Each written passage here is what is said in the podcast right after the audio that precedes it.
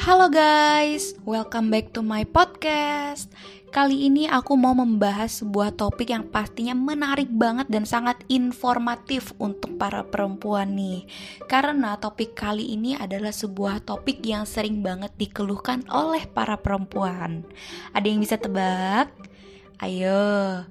Nah, aku mau bahas tentang keputihan nih. Jadi, keputihan itu adalah salah satu kondisi yang paling umum terjadi pada perempuan.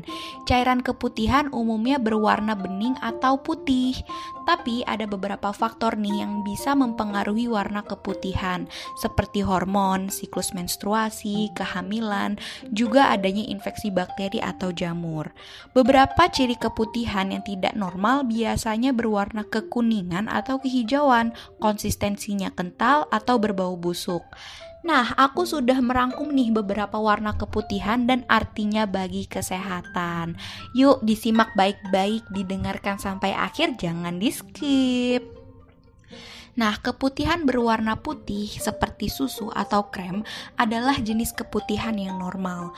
Jika keputihan jenis ini disertai dengan aroma dan tekstur tertentu, kalian tidak perlu khawatir karena umum banget nih dialami oleh wanita. Biasanya, keputihan yang berwarna putih susu bisa terjadi di awal dan akhir siklus menstruasi.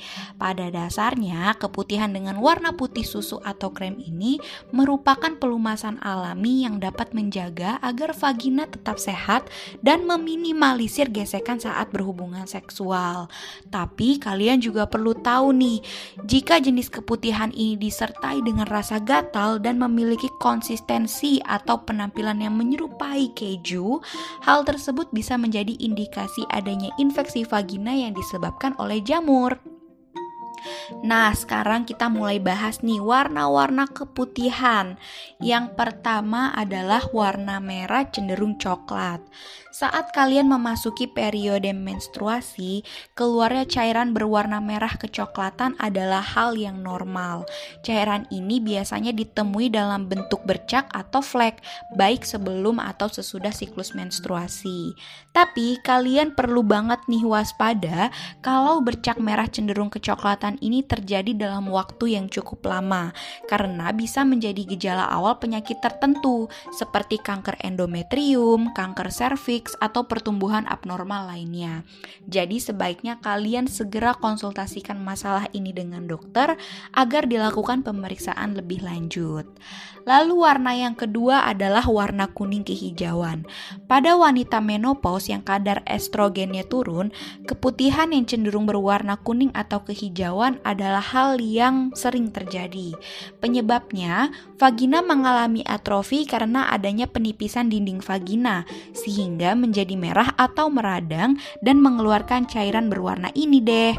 Tapi keputihan yang berwarna cenderung kuning atau kehijauan, terutama yang memiliki konsistensi tertentu seperti kental dan juga disertai dengan bau yang tidak sedap, bisa menjadi gejala terjadinya infeksi vagina hingga penyakit reproduksi yang cukup serius nih guys.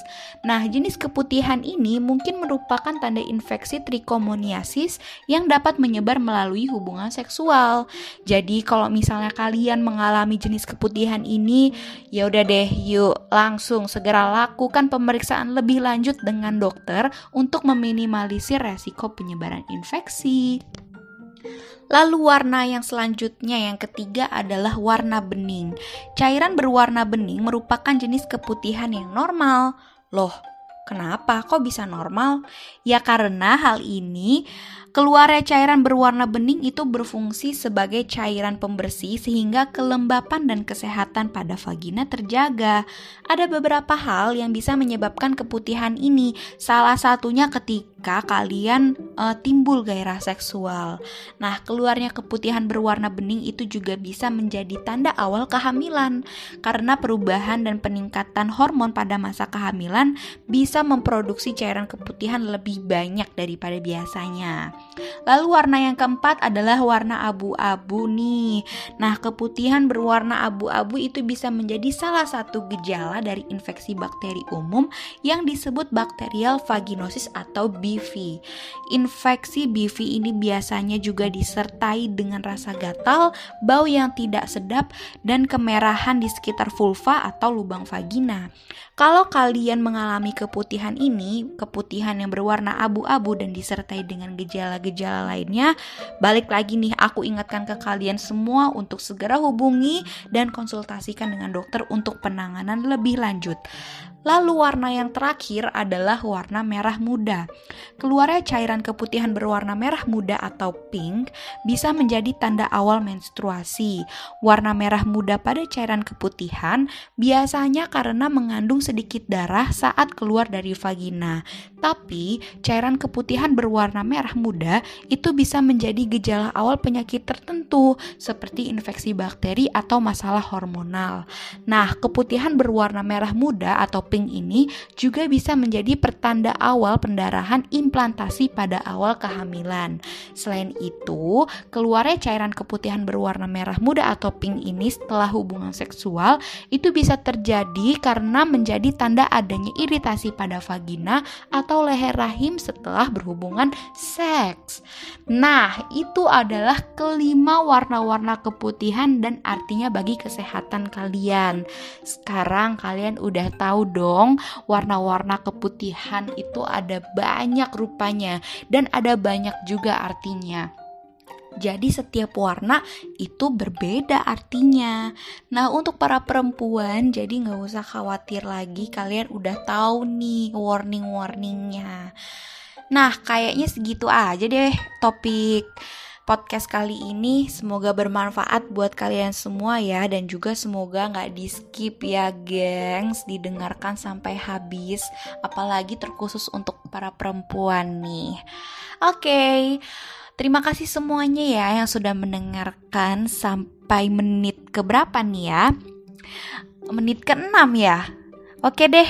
Pokoknya terima kasih banyak ya buat kalian semua yang udah mendengarkan Jangan lupa ya ajak teman-teman kalian, kerabat kalian, sahabat kalian, tetangga kalian, orang tua kalian semuanya deh pokoknya untuk mendengarkan podcast ini.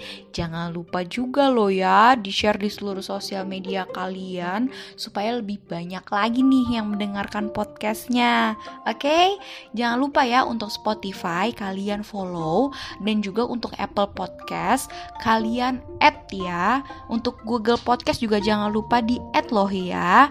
Jangan lupa tuh supaya setiap kali aku update podcast kalian langsung mendapatkan notifikasinya. Oke semuanya, thank you for listening and see you on my next podcast. Bye bye.